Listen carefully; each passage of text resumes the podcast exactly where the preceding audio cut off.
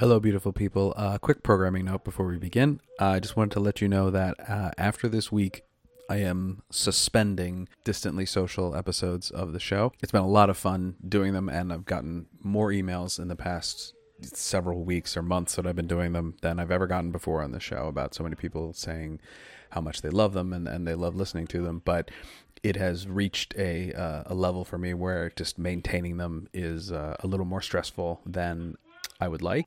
So you've got one more week of Distantly Socials, uh, so six more episodes, and then after that, I will continue to bring uh, interviews every week. So even though there will not be Distantly Social episodes Thursday through Tuesday, there will be interview episodes every week. So still no intermissions uh, for the foreseeable future. Just going to bring you as many interviews as I possibly can. Thank you so much for listening, and enjoy this episode with Lara Paquette. Whenever my world falls apart, I never lose hope or lose heart. Whatever the form of the storm that may brew, not with you to lean on, darlings, you. Hello and welcome to the Original Cast, a podcast about original cast albums and the people who love them. I'm Patrick Flynn. My guest today also has a podcast and is a stage door. I'm gonna go with Maven. That's the that's the now. I came I, I came up with a couple synonyms, but I'm going with Maven because it's Lara Paquette. Everybody, Hello. I had the pleasure of doing your podcast, Stage Door Stories, and you're here to talk about. Footloose. Sunday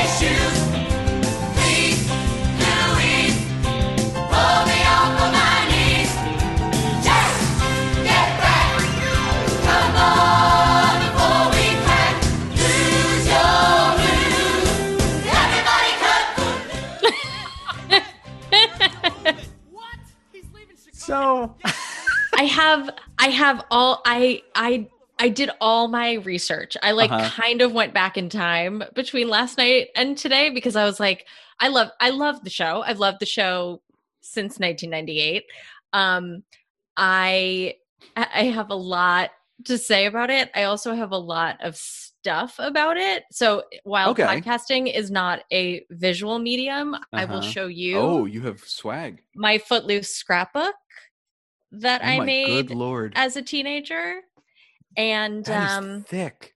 it's oh oh it's full Dear listener, it's a it's a Gutenberg Bible that it's she has a holding up it's an of old school photo album Mhm. that you would buy i don't know where would you have bought this even Oh, you buy it in the 90s in the '90s anywhere. I mean, wherever photo the, tar- at- the at, like, equivalent of target yeah. now i will Mhm. also say it is signed It sure is because on closing night the sixth time i saw Ah. the show i brought it showed it to everybody and made them sign it for me.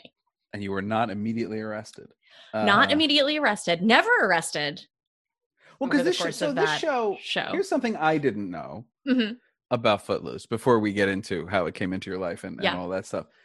I didn't realize it ran for as long as it did. Yeah, it was like over It was like a year and a 700 half. performances. Yeah, Yeah. I, I I had just had it in my head, not that it was a flop, but that it had run like 400 perform, you know, 300, some like a marginal, less than a year.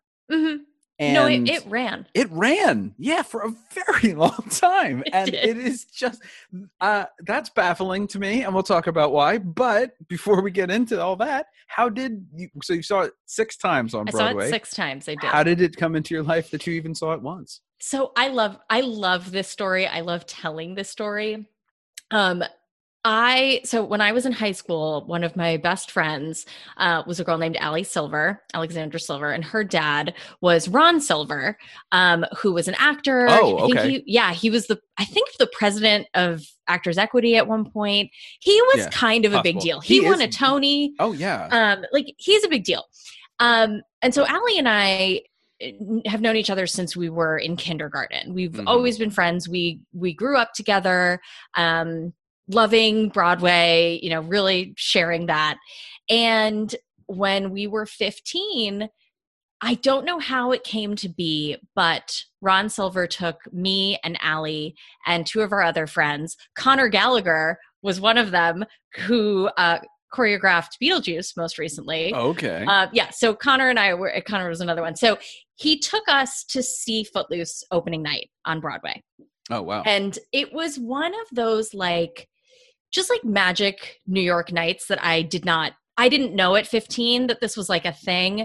Like New York could be this kind of magical, but we started we went to dinner at Joe Allen's hmm and sat in like the back like room at Joe Allen's where the fancy people see, Right. sit.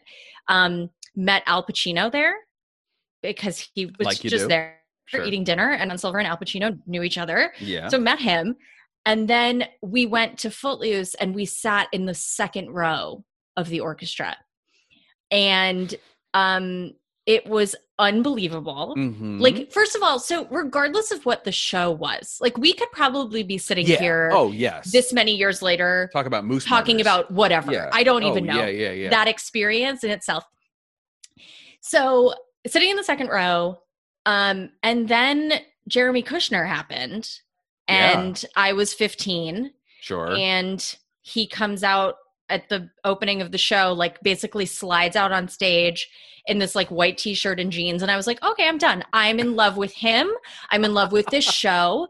Um, I am. This is this is my life. This is it now. Uh, and so after that, we went to the after party uh, at the the Oh Marriott Marquis. God. Yeah, it and it kept going. And so I got like pictures with everybody. I ended up meeting like one of the women in the ensemble who became kind of like when I look back, she was like almost kind of like a friend mentor type person to me for the run of the show. Oh wow. Um, her name was Lori Holmes. I don't think she's acting anymore, but um, not in New York anyway. Mhm. Um, and so yeah, so that was my like introduction to it. And then they started doing rush tickets, and I would, I was in a, a theater program in the city called Applause, and so I would go into the city on Saturday morning by myself, go to my theater class, and then I would, I would like either just go to the stage door after Mhm. my class or I would rush tickets in the morning and then go to the matinee on Sunday. I don't know. Anyway, I saw it six times and uh, I was there on opening, I was there for the 100th show and I was there for closing. And I and then uh, three, three more times. Wow. Whoever I could convince to go with me. I was like, "Hey, what do you want to do this weekend? You want to go see Footloose?" My friends were like, "Could you stop with that?" I'm like, "Nah, probably not." No, right. Yeah. Well, yes, that is an amazing story. Um Yeah, you might win actually cuz that that is just like cuz you're right. It could be any show. Could could have been It- any show. It, could have been literally any show because Yeah. the the whole and I've seen shows like that. I've been to shows where Mhm. like we've all been to shows where it's like it's not a very good show, but it doesn't Right. make any difference because all of the things that are happening around it, especially when you're young, are so unbelievably magical that it doesn't matter what the show is. It, it makes no difference whatsoever. Yeah, and also when I was 15, I didn't know. And now I will not say it's a bad show because I love it so deeply in my heart that I can look at it objectively and be like, there are some issues there, which we will likely talk about. Right. But I I love it. And I think that yes, it could have been any show, but that show at that time in my life with because so the show itself is, you know, it's about an outcast. Mhm. And I felt like an outcast in high school. And I felt like, you know, the adults in my life didn't understand me. And I felt like I didn't really fit in at my school. And so now when I listen to it, I didn't make that connection. I think when I was 15, I just like loved the show. And now when I listen to it, I'm like, no, it makes perfect sense Mhm. that you know ren's story in the show very like was running very parallel to how i was feeling at that time Well, yeah, that makes sense. But even so, like six is a lot of times to go to, oh uh-huh to a show on Broadway. and but but uh, that's not even how many times stage door is the well, but stage touring is. I mean, first of all, it was so it was at the Richard Rodgers, which is a magical. It was at the. Richard Rodgers. It is is is probably my second favorite theater um, in Broadway, and it is just a and having sat in the third row Mhm. of the Rodgers, like the, the the there's not a bad seat in that theater. Like it's a No. gorgeous theater, but close is really really cool in in the Richard Rodgers. Yeah. Um, and it also has a stage door that is sort of like literally on was that 46th Street. So Mhm. it it is just it's a very easy theater to stage door. Yeah. It kind of wants to be stage door, like the way Uh-huh. it's, it's set up. Uh, so that that I mean, maybe a little much, but again, you were 15, 16 yeah.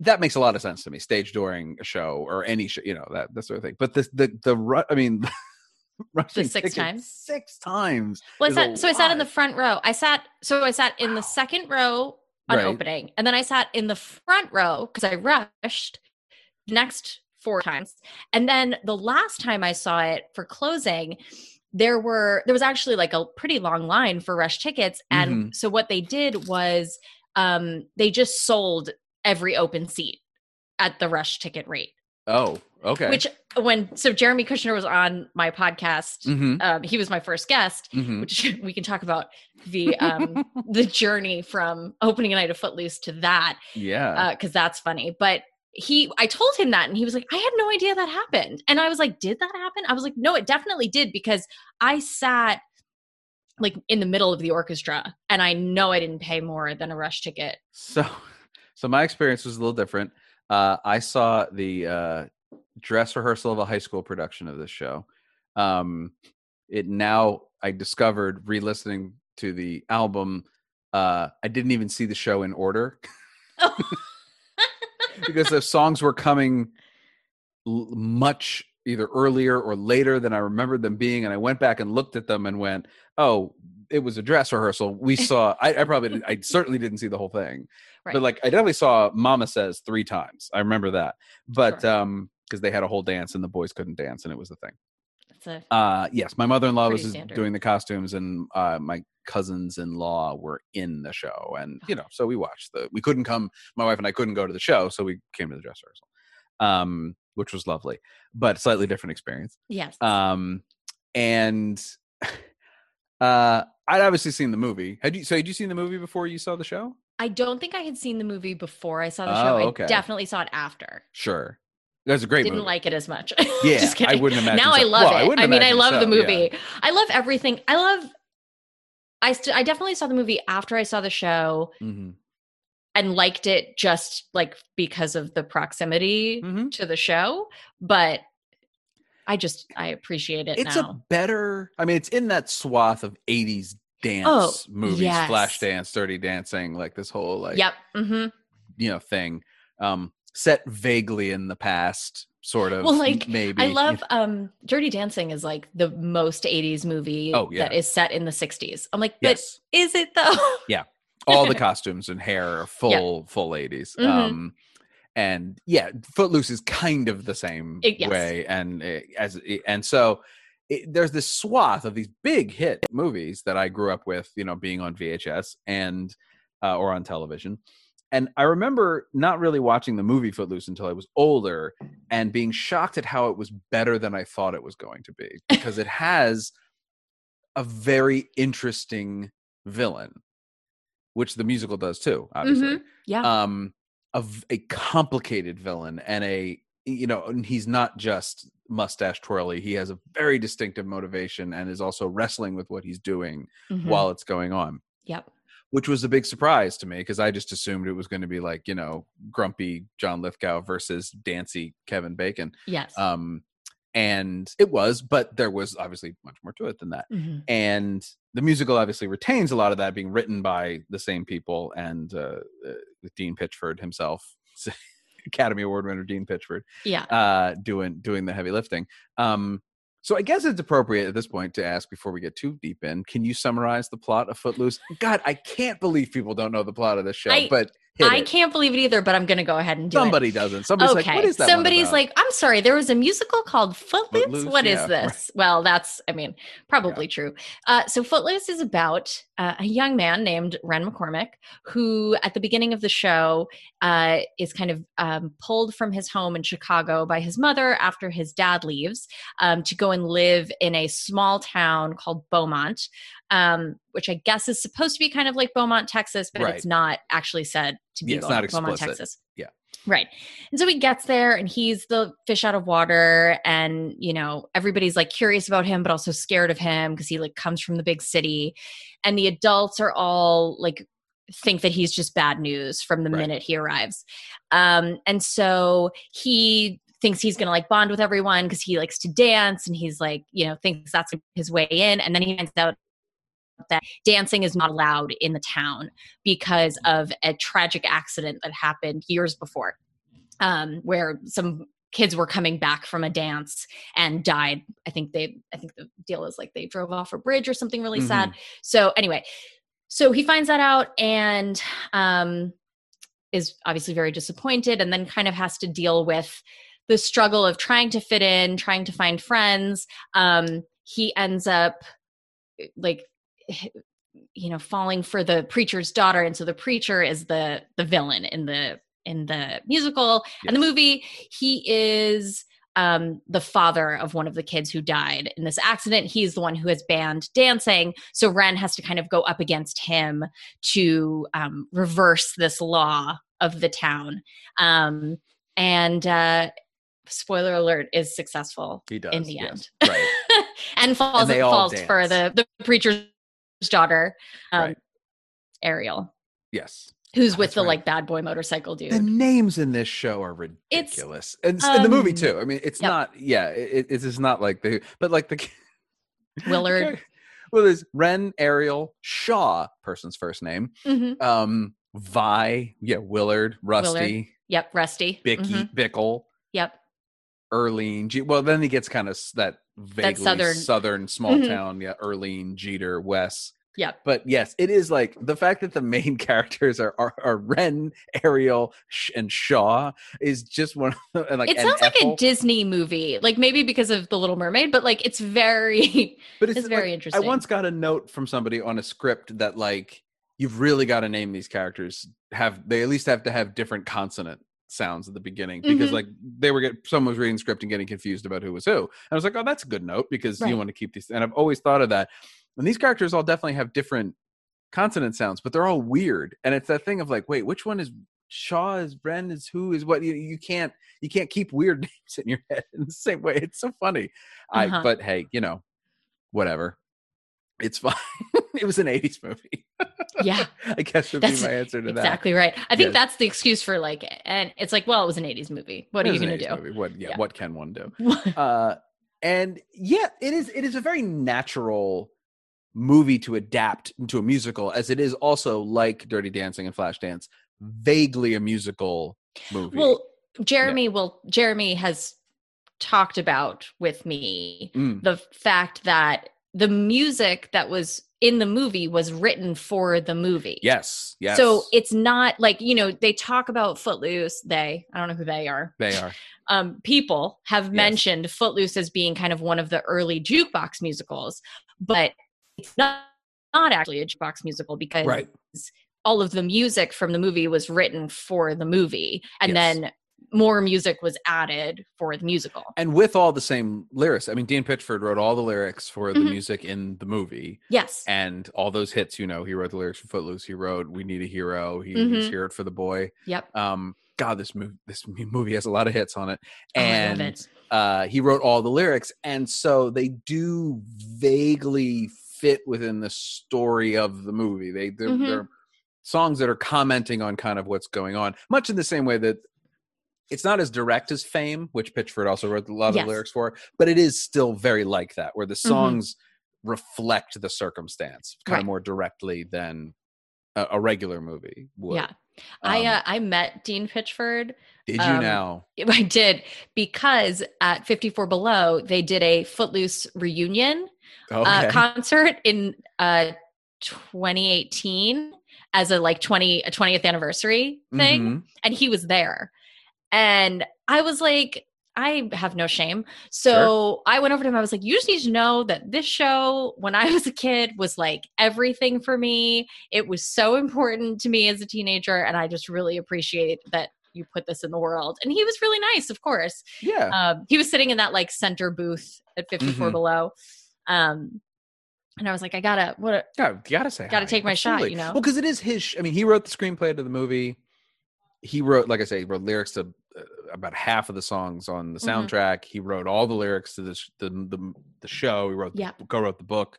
He is like this is his show. Yes. So and his story, even from Mhm. the jump. So yeah, of course he was the fifth. Like this is his thing. This is his property, pretty much. Yeah.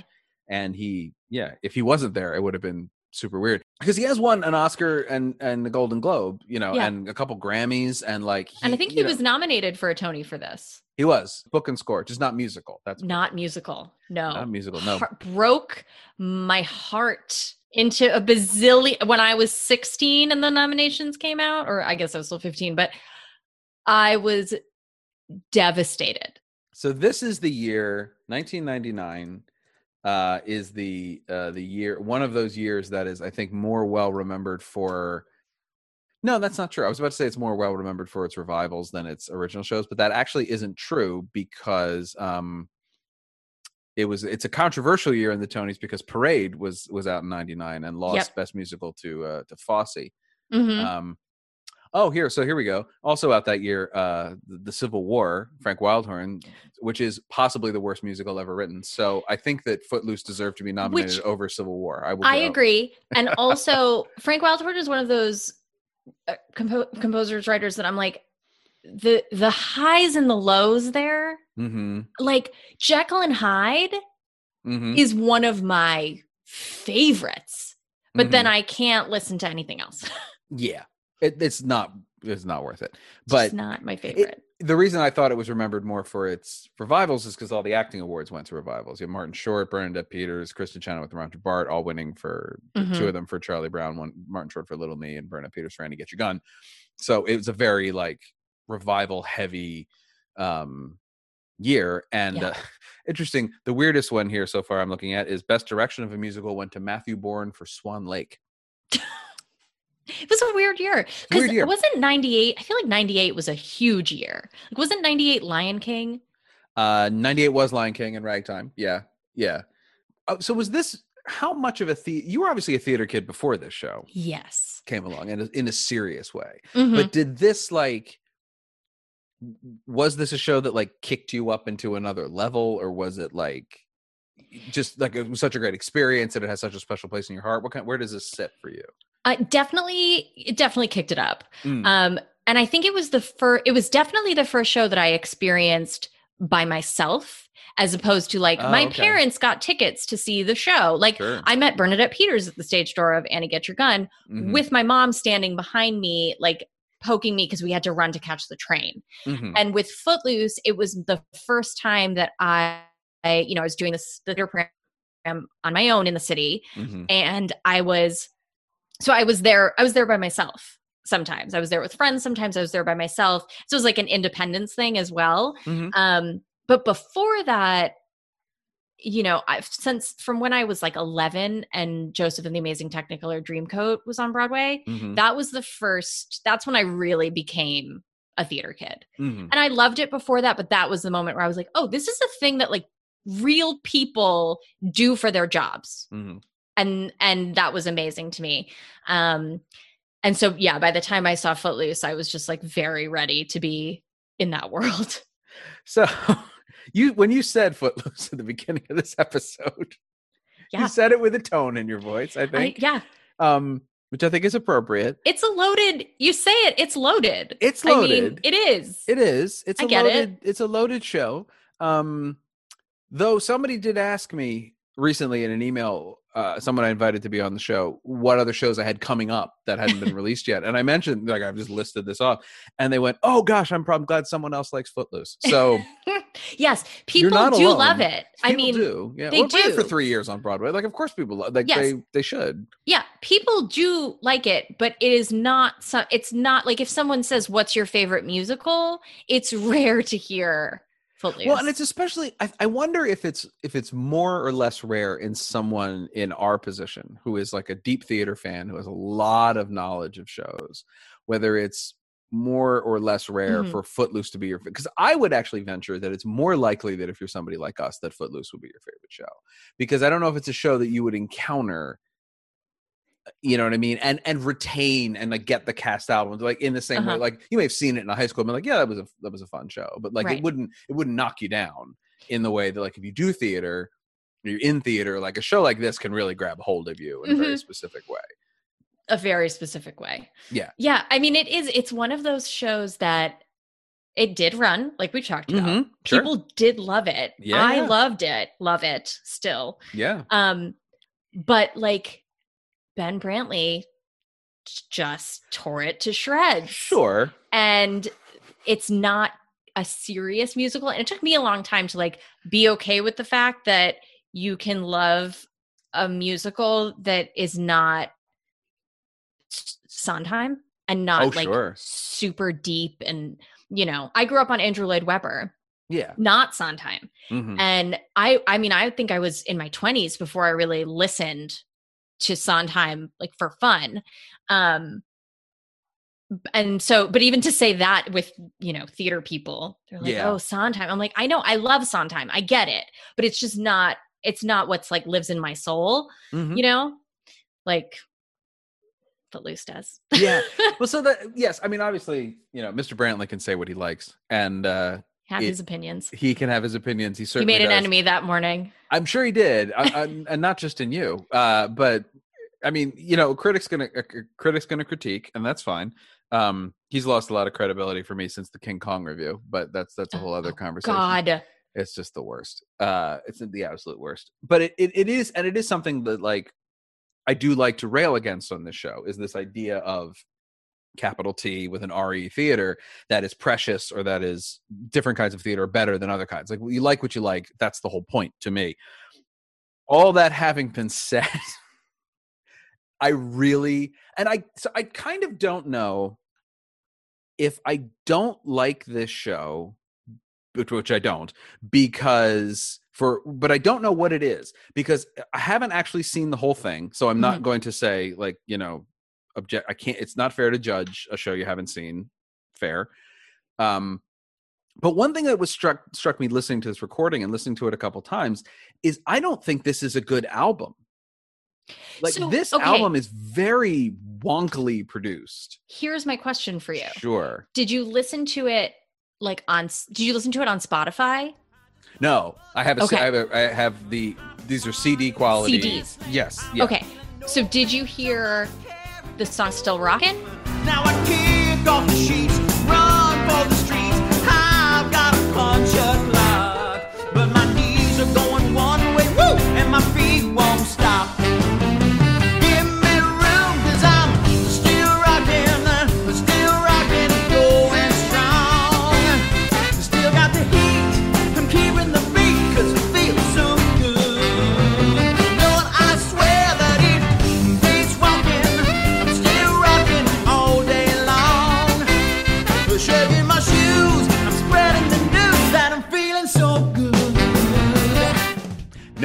my my recording Let's does not have. Love. No, I, I have. um Look, let's make believe we're in love is on mine. Look at the moon slowly rising.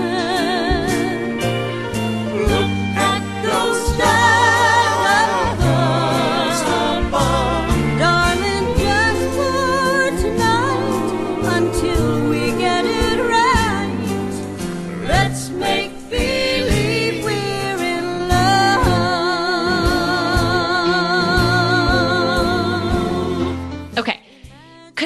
this is something that i had to research because Yeah, because i was like what what happened here? Yeah, because in the original show act two opens with let's make believe we're in love. Hmm which this is one of like when you look at it objectively this is one of the issues i have. It's like why did you open act two in a quote unquote like essentially a dance club right. with a slow song? Yeah, um a anyway. very slow song. um but then i guess they figured out that that was wrong That was a mistake. Yes. and put in still rockin' now if you like if you go to spotify right now and listen to the original broadway cast Mhm. recording you listen to hunter foster singing yes. still rocking and i'm like why is there a recording of hunter foster singing still rocking granted he was in the show but why is it like this it was Yeah. in the first preview on broadway oh, and then got got cut. I, I know that I- because yeah. it's in the scrapbook. Um, but yeah, and then got somehow got taken out and replaced by "Let's Make Believe We're in Love," which makes zero sense. Yeah. Would love to know the conversations that happened around that choice. Um so yeah, I I think there are a lot of Well, and I they- don't know if it's an album re- thing or a show thing. They also re-released the original Broadway cast album. With I Still have The, Yes. Yes, we're still rocking on it, like you said. The Mhm. one you get now is the one you find on Spotify. I have the one from '98, and that's the one I listen to, which is assume the one you have as well. yeah. obviously, and so that's the one I I listen to. Um, so I don't also know if they remixed it when they re-released it, um, because my actual problem comes from a lot of like, I, okay, nobody's Kenny Loggins, and no Mhm. one should try to be Kenny Loggins.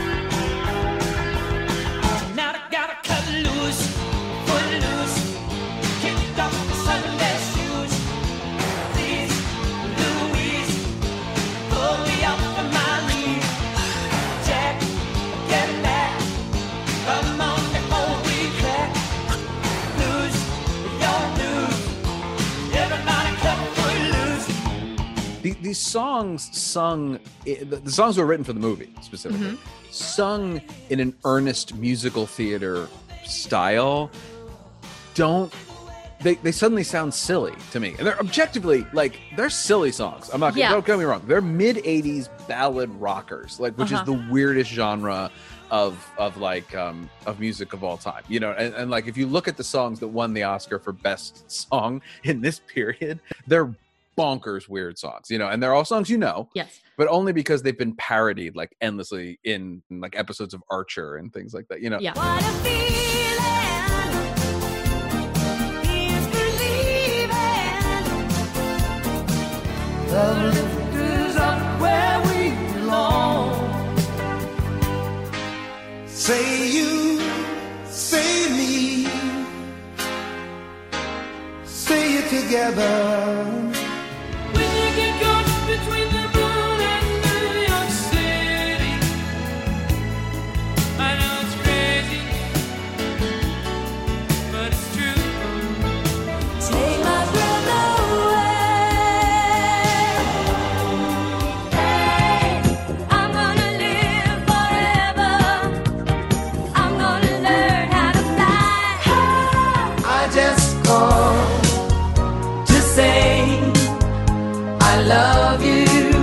There's a way you sing those songs that it, it's sort of like it it hides the sort of objective silliness of them mm-hmm. and the way that specifically the opening number kind of kicks me off on the wrong foot is it sounds very the recording sounds very hollow and i don't know what that is Been working so hard, I'm punching my card.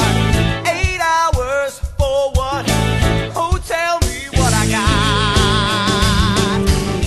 About everybody like the singing of footloose in at that tempo with that kind of exactness it's sort of what happens a lot when i listen to um american idiot the broadway recording Mm, and Mhm. like some of the lyrics in the in that billie joe armstrong writes are meant to be sung kind of slurred and half like half understood they're just Right. filler and when you put john gallagher's excellent diction on that it it you kind of go wait what was that song about? This is kind of this is nuts. And i think that this suffers from that periodically. I think it I could see that also with more I think I I think I know what you're saying more so with holding out for a hero.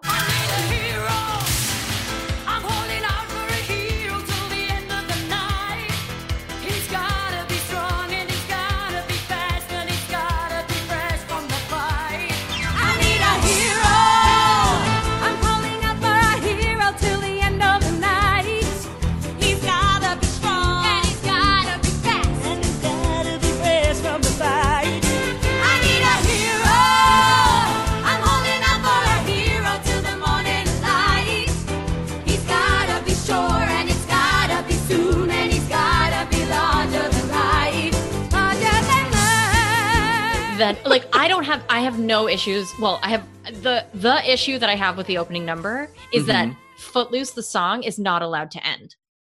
Did you notice that? Mhm. It goes right into On Any Sunday, which makes again zero sense. Zero sense. Why did you not let the iconic song, the opening number, hmm why wouldn't you let that breathe at the end before going into Well, I think the church song? because there's always a couple of there's always a couple of theories about how you're supposed to do a show like this that has Mm-hmm. big iconic song in it. Right. And one theory is that you open with the song everybody knows because so they're not waiting for it. Yeah. And then you slide the show in while they're not while they're rocking out to Footloose. You just sort of and then when before they've noticed the show's begun and you try to take the momentum of the nostalgia Yeah. because if the fear being if you end the song especially because footloose the song has a great ending like the, Mhm. the recording if you end the opening number in a, in a in a situation that will bring people to their feet clapping that ain't that's not great Right. I guess, So- I guess that's true. it's kind of a damned if you do damned if you don't because you're right when you when they do it the way they do it especially on the recording you kind of go oh oh okay you like you really notice that and i, I imagine in the theater you can you notice it as well um I never did. I assume if I saw it Oh, now, okay. I would. You would notice it. Yeah. Maybe it's just less noticeable in the theater then. Like it's one of those differences, big differences between listening and, and watching is that like Yeah. when there's nobody moving, when all it is is the musical transition, you kind of go, oh, all right, great. I Yeah. guess we're done. I guess that's, I guess that's that done. song's over. Hmm. um, yeah, okay. I was Yeah. really struck though by like, it, it's an easy adaptation. Like how Mhm. easy the movie slides into the world of music theater. It was actually more easy than I thought it was going to be yeah. it really just sort of is it's a very music the, the emotions in the movie are at 10 even among like the the adults like john lithgow and things like that like it is, Mm-hmm. those those characters are are really heightened going through some serious stuff and so Yeah. his moments are really really musical and lend themselves to it and also the moments i felt worked the best for the musical were actually some of the adults numbers like the, the Mhm. first one i that surprised me that i had forgotten about was learning to be silent watching how the dust dances out the door, noticing my hands start to shake, contemplating taking up smoking, learning to be silent, always hearing, Hush, Ethel, please, Vi, let's not have this conversation. And so I stand by while my mind takes a small vacation. La la la la la la la la. So that that that surprised i mean that was a song that i every time it came up again i was like oh great okay i like this song I, that was a fun one to hear uh, And it's like iconic again. voices too, well sure which yeah. helps. which helps definitely definitely helps uh and yes every you know i almost i almost wish like the, the hits weren't here i know you can't get footloose put on on on Bro- Without Footloose. well but not not without footloose footloose i bought but like the girl gets around She'd born yesterday with her innocent looks and her little town away. When she's smiling at me, she's got angels in her eyes. But I've seen how she moves, and this girl really cooks. She taught me some tricks you can't learn in books, and I'm starting to think she's a devil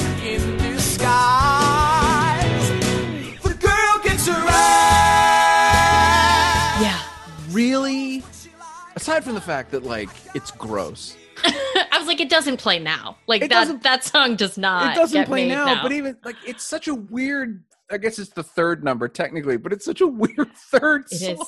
It's it's number three. It is number three on the album, and Yeah. then number four is somebody's eyes, which I do like. Um, the girl gets around. Yeah, you can't you can't do that anymore, and it's and No. it's very fluffy. So you don't actually like if you're watching it, you don't actually realize what they're Well, so talking who about. who is singing that song it's um so it's Chuck and like his boys. okay So Chuck Cranston. and they're singing about ariel Yeah. okay Yep. gotcha Uh it that doesn't necessarily make it better. no But no i just, just i just wasn't it, it- i was kind of half clear about that like i Yeah. was one of those like it's her well, because it's kind of her introduction, Right. the first thing we learn about her is the girl gets around. Yeah. So not great. Not great. Um, and then she gets to sing "Holding Out for a Hero," so you do get a little bit more depth there right. from her. Which yes, absolutely. And and her her scenes with um with Shaw or with that are on the album even are very interesting. I mean, and and also this this song that happens um oh gosh, it's earlier. I can't quite find that, but the, between Shaw and um and his and his wife, um, which is kind of sung spoken. Heaven help me, maybe. Is it- yeah, um, is a is an earn like like I say like this this this tortured character who lost his son and reacted too far. Mhm. You know, Yeah. is is a is a very compelling character and I, every time we got back to ren and the gang i was really just like no i want to know what is the preacher doing right like what's he what's he wrestling because the most satisfying part of the show which is the scene i did see uh even for high school actors Yeah. is the scene where you know this builds to this climax where well actually okay we have to pause for a second before i compliment the show and talk about dancing is not a crime I was just think. knew you were going to say that. You know, they took that out. They don't do that anymore. they don't do that They don't I- do that anymore. you know why I do know why. It's pretty clear on why. It is. Think- It's my- really it's it is. Oh, it's a lot. It's it's I- not good. I admire. On one hand, theatrically, it's really interesting. He's Mhm. giving. So the scene is that Ren's arguing in front of the town council to overturn Yep. the law. Yep. And he talks about how dancing is actually a religious expression, or Yes. religions use dance as an expression. hmm And they decided to do it as a rap. As a rap. Right here, in black and white, says he was leaping and dancing with all of his might. Leaping and dancing in front of his Lord. But David wasn't doing it for some reward. No! No! no. It might sound odd, but David thought it brought him closer to God, so he would dance! Hallelujah! Every time he had the chance, whenever the season or circumstance, he found a reason to throw a party in his pants and he'd dance! Say he would dance. So dancing doesn't always make you do nasties. Look at the book of Ecclesiastes. Okay. There's a time to laugh, a time to weep. Boo! There's a time to plant, a time to reap, and there's a time to dance. It says it right here, right here, and off dance. And it was good. Because why not So- do it as a rap? giving it a lot of rope like giving it a good generous reading he's he's expressing himself it, it is like he's making an argument he's doing it rhythmically it almost sounds like a sermon like i'm kind of like i and then it was the second time I was like i see what you're going for you didn't Right. get there but i see what you're going Yes. for Yeah. Um because the first time i heard it i was just like i'm sorry what is happening uh-huh. yeah. Well, it's like, you know, r- rhythm, dancing, if I Yep. do it this way. And he you know, there's a lot of movement in that. Well, and I like that well. part too. That there's a couple Yes. times where somebody goes, "Ha, you're almost dancing there," and you have to like stop. Like that was theatrically, I was like, okay, I I kind of see what you're trying to do. It's really interesting. It just feels like they're in way over their head in that moment. Mhm. Uh, yeah, um but I, yeah it's so funny because like you here's my thing with with the show is i can hear that and be like you are absolutely right am i mad about it no Mm-mm. sure. would i go back and watch it the ex- exactly as it was absolutely let's make believe we're in love all just you Mhm. know that was it's still so weird still not great. Yeah, I was gonna doesn't say make sense it's not a good start. Not a good act two. no Uh, because they walk in and they're like i think i think that he they walk in and ren says something along the lines of like like something like can you see what we've been missing or like something like that and it's like this is what you've been missing Mhm.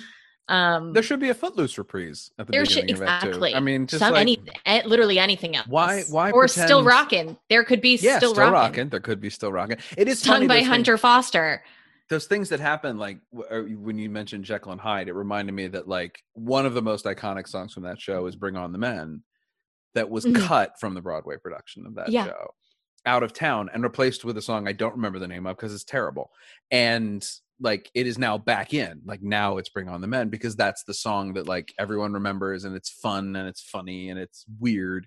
And you know it's just one of those things where like i feel like musicals can you never know why a song gets changed in a show. Mhm, You never right. really know. Like there, there could be a, um, there could be myriad reasons why a song would get cut because of a quick change, because of a piece of scenery, because of like there's a thousand reasons why a song could come out, Yeah. and there's a thousand reasons why it could be replaced by something that is objectively to an audience member not as good. Right. But you know, it happens all the time. So you hate to speculate. At the same time, that's why we're here.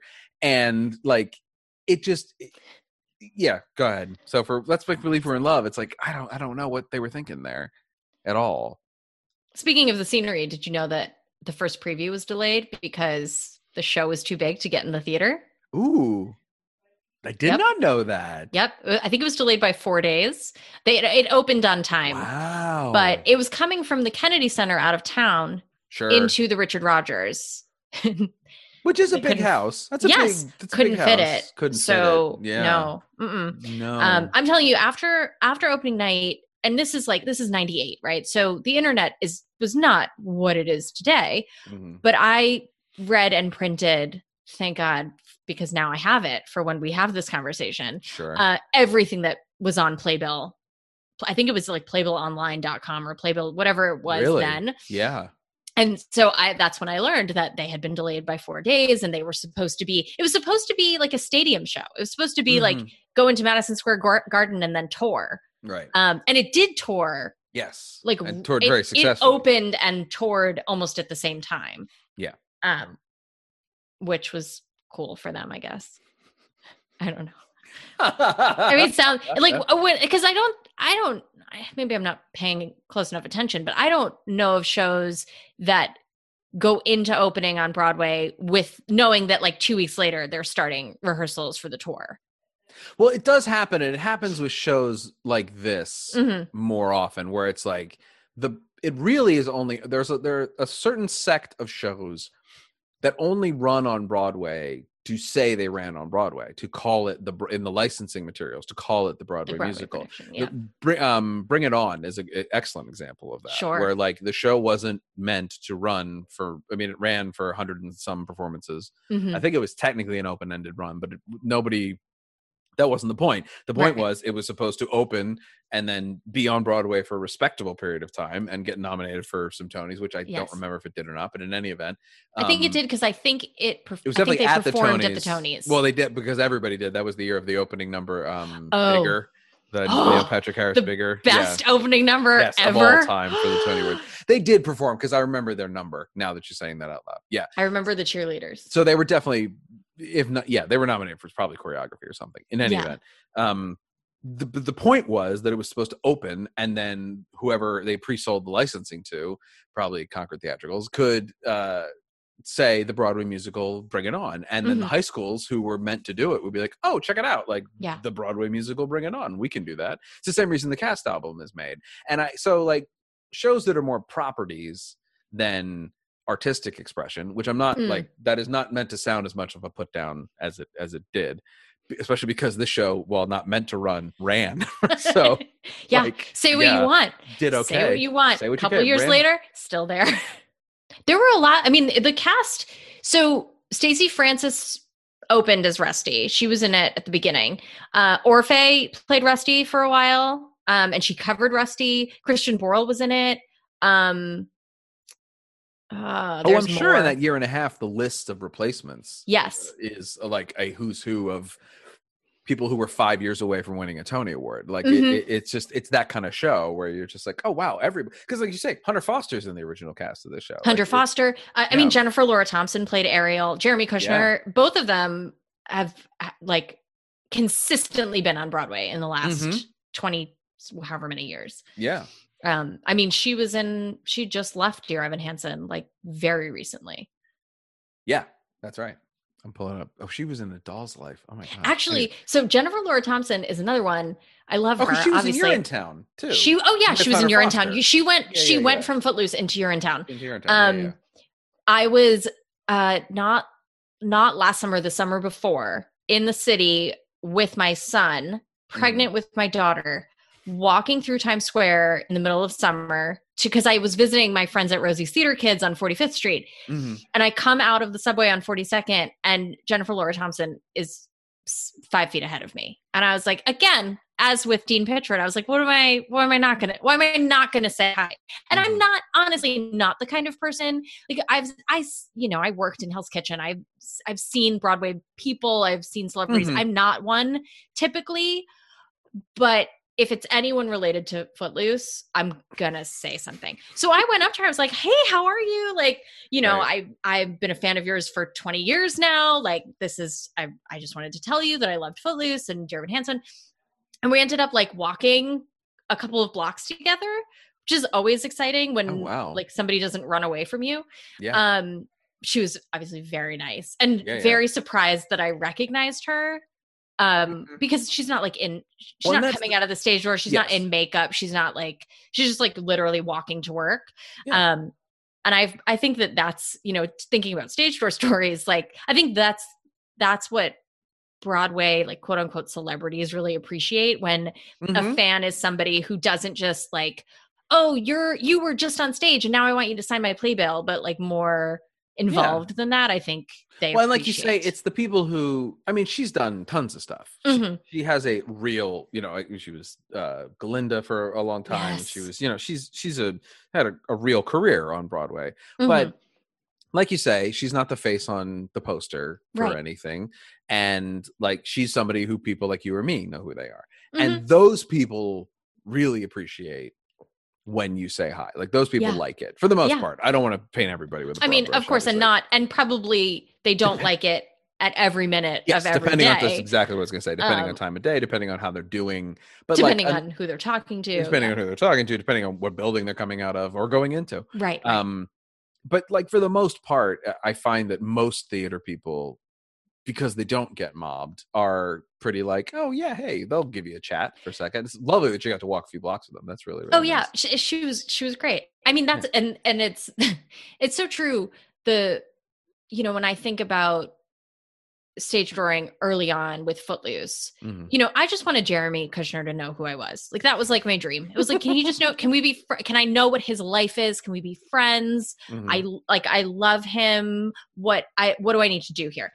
And I so you know, like I said, saw the show six times, but stage like would be at the stage door most Saturdays after the Mhm. matinee. So I saw him a lot. Mhm. And uh, you know, he he remembered me. And I was talking I my friend Tim Dolan who owns Broadway Up Close walking tours in the city, he um he was on my podcast last year and he I was like, yeah, it always shocked me that like Jeremy would remember me. And Tim was like, well, yeah, you met him like a number of times. Mhm. You were a person who like he met you, he saw you. Of course he knew who you were. Of course he remembered you.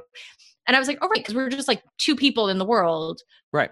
who met a bunch of times. Yeah. Um yeah. And I had my scrapbook. So like what? He was gonna You had forget a me? yes. You had. I mean, you met on opening night, obviously. And Met you had on a- opening and You had a scrapbook, and I had a scrapbook and I was there all the time. And then so he, you know, I I saw him in everything he did on Broadway. I had a rule for myself that I was not allowed to leave the state to see him in anything. I was Oh, like, okay. you can't you, I gotta I gotta make I gotta have some limits.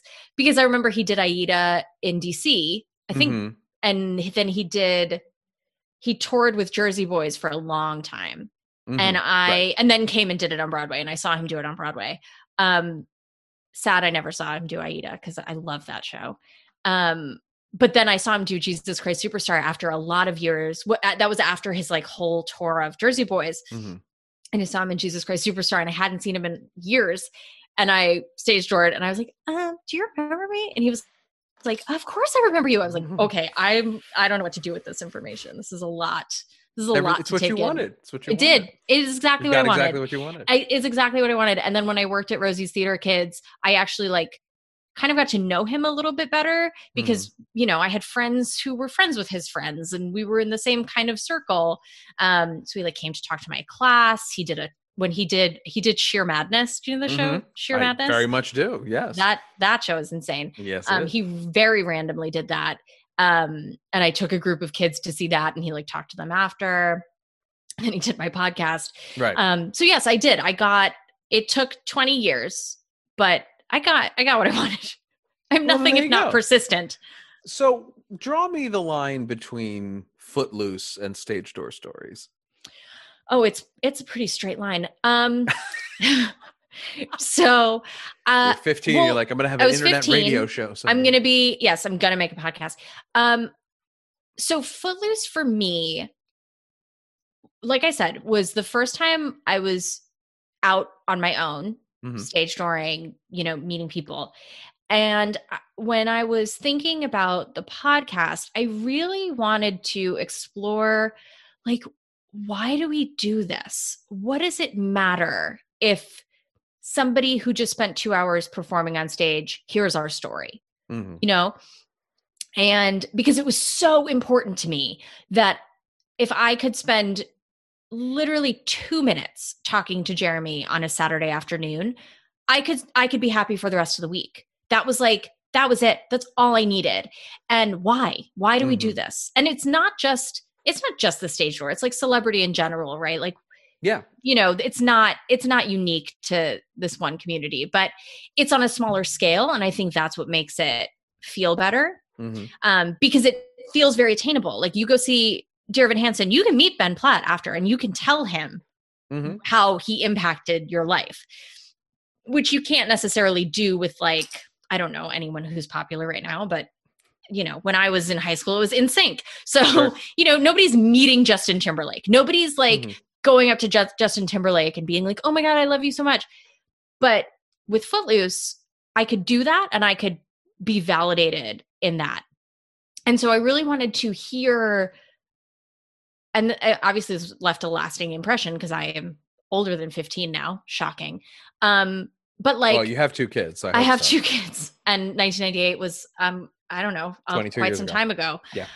Um, weird. Um, but yeah, so I just wanted to. I was really curious about the perspective of the performer because for the fan, the catharsis of having somebody that you watch hear your story, somebody that you relate to on stage, somebody that you really look up to, having them hear you is really important. And so what it but what does it feel like to be on the other side of that? Mhm. And so, you know, I had to start with Jeremy because he uh, he and a couple of years ago I wrote and performed my own like solo show kind Mhm. of exploring the similar ideas as stage door stage door stories but more like it was more about my relationship to myself as an artist than anything else Mhm. um, but I had a whole Footloose section in the show. Um, and after that, I wrote like a nonfiction essay about Jeremy and Footloose and kind of really digging in for myself about like why the show mattered to me and why he mattered to me and why I became so fixated on it Mhm. and you know it's there was a like you can look at what the trajectory of my life and jeremy and footloose were like the thing that were that was stable the thing Mhm. that i could come back to that you know he would see me but he didn't really know me and that was safe at Mhm. times in my life so i wrote this piece that i was going to submit for publication and my friend who helped me with it was like okay so um, if you're going to submit this for publication and you're going to name him in it he needs to read it because Yeah. other like that otherwise that's not okay and i was Right. like well it's probably not going to be published she's like you still need Still need to. yeah. um and it was it was really a very personal piece and i was very nervous to send it to him but i did and he wrote me back just the nicest email about like how he had no idea the impact that he had and how Mhm. grateful he was that i had shared with him and that was for me i was like wow this person who i have spent at that point 15 years thinking about and following and like paying attention to and like turning to and creating like i created this whole persona in my mind of who i thought he was that was so safe for me. He had no idea. Mhm. no idea. And so when i was you know thinking about the podcast and thinking about exploring this fandom from the other side um that's that's the direct line to footloose because you know thinking about anybody who's played elphaba the stories that any Mhm. elphaba hears after the show and you know the fans that they have the the little girls that look up to you know the actresses who play Elphaba um like what does that feel like and do you do they even know the impact and so that was that was the conversations I was looking forward to having on stage for stories Well, it's such a double-edged sword too. Like these days, like the the Mhm. idea of stage dooring at all went from being something that very few people did to something that everybody did to something Yes. that at some point a, a sect started to think was part of the show hmm and then we've recently come back around again i think nicely uh partially because there have been people like ben platt and laura benanti who have been very politely like i'm very sorry but no i'm not doing this. Yes. Um well laura benanti will like if you send a playbill back she will sign it and send it to you. Mhm, and like you can draw which i think is amazing. Yeah. Um yeah i think in 1998 stage drawing was definitely a thing Well, it's, But- yeah, it's it's always been a thing, but it was Right. like I think with the advent of social media it was when it Yes. became like on when you were able to take pictures and post on your phone Mhm. that you met whoever. yes That's when it took off, you know. So sometime 2008, 2009, that's when it became a thing that people like it became like hunting. It was like so it was another form of celebrity hunting, and like Right. that's just how you. That's something you had to do. And now Yeah, any I mean- theater fan you find on Instagram, there it's so funny the people who follow the show and follow me on Instagram. Like I can go back and there's there's people who have so many pictures of all these Broadway people who I've never met, but it's like but they have you know they have pictures with them because it's what they do is they love these people so much they go out and they find them and they get their picture taken with them. which is so funny because I and I don't know if it's my age or like when I came to this or like whatever, but Mhm. that is not at all what I want when I go to the stage door. If I'm going to stage door something now, it's going to be because I feel so strongly about the performance that I just need to tell the person Mhm. like that was amazing. Um and it's not about the picture and it's not about the signed playbill um anymore it, and it and even when i was a kid you know i have pictures with like every original cast member of footloose and like if you named someone like from any show i'd be like oh yeah they were in footloose Mhm. um but I, that i don't have many other pictures with other people from Mhm. shows it, that was never the thing that i cared about um it was so much more about the experience and the like relationship um than it was like please take my take your picture with me which is not to say i don't have 17 pictures with jeremy kushnier because i do Sure. I a hundred percent do. And every like now now I'll go and see him. So I you know when he did Paramour and when he did Head Over Heels, now it's at the point like I know him. I can be like Yeah. text him and be like Jeremy, I'm coming to the show tonight. He's like great, you're on the list. Like so we can. Yeah. But that doesn't mean we still don't take a selfie Mhm. backstage at every show. That's still Right. a thing that happens. But that's a different Yeah. kind of a little. I guess it's a little bit. It's that's a different selfie. the if you same can text somebody and it's different. Well, it's similar. It's certainly Yes. related. The Venn Yes. diagram exists, but like if you can text somebody, that selfie you have with them is a slightly different. Like it is it's slightly is different. different. Like we're Um, not we're not friends, but we're not No, not but if friends. you get a message, but if he gets a message from you, he doesn't block you. Like you know, like that, he's like, and you know "Oh, what? That is here." the victory. If my 16 year old self could hear this, that is that is That's enough. okay. We won. We won. Yeah. Nobody got arrested. Mhm. Nobody blocked anybody. hmm Nobody, nobody. Well, and actually, I have to say, probably you uh would be so like 16 year old you also be so happy with the fact that you never went too far. I never it- went too far, right, and I think which is always I the have- fear when you're doing I stuff have like friends who probably thought I went too far. hmm I never went too far. I Mhm. knew. I kn- it was mo- the thing There's is a way to do it. all of it Yeah. was, and Yeah. so much of it was in my head, and I never let it get out of my head. What's your favorite song? I think um uh I'm free, the act 1 finale. Shaking the past, making our breaks, taking control. If that's what it takes, heaven helps the man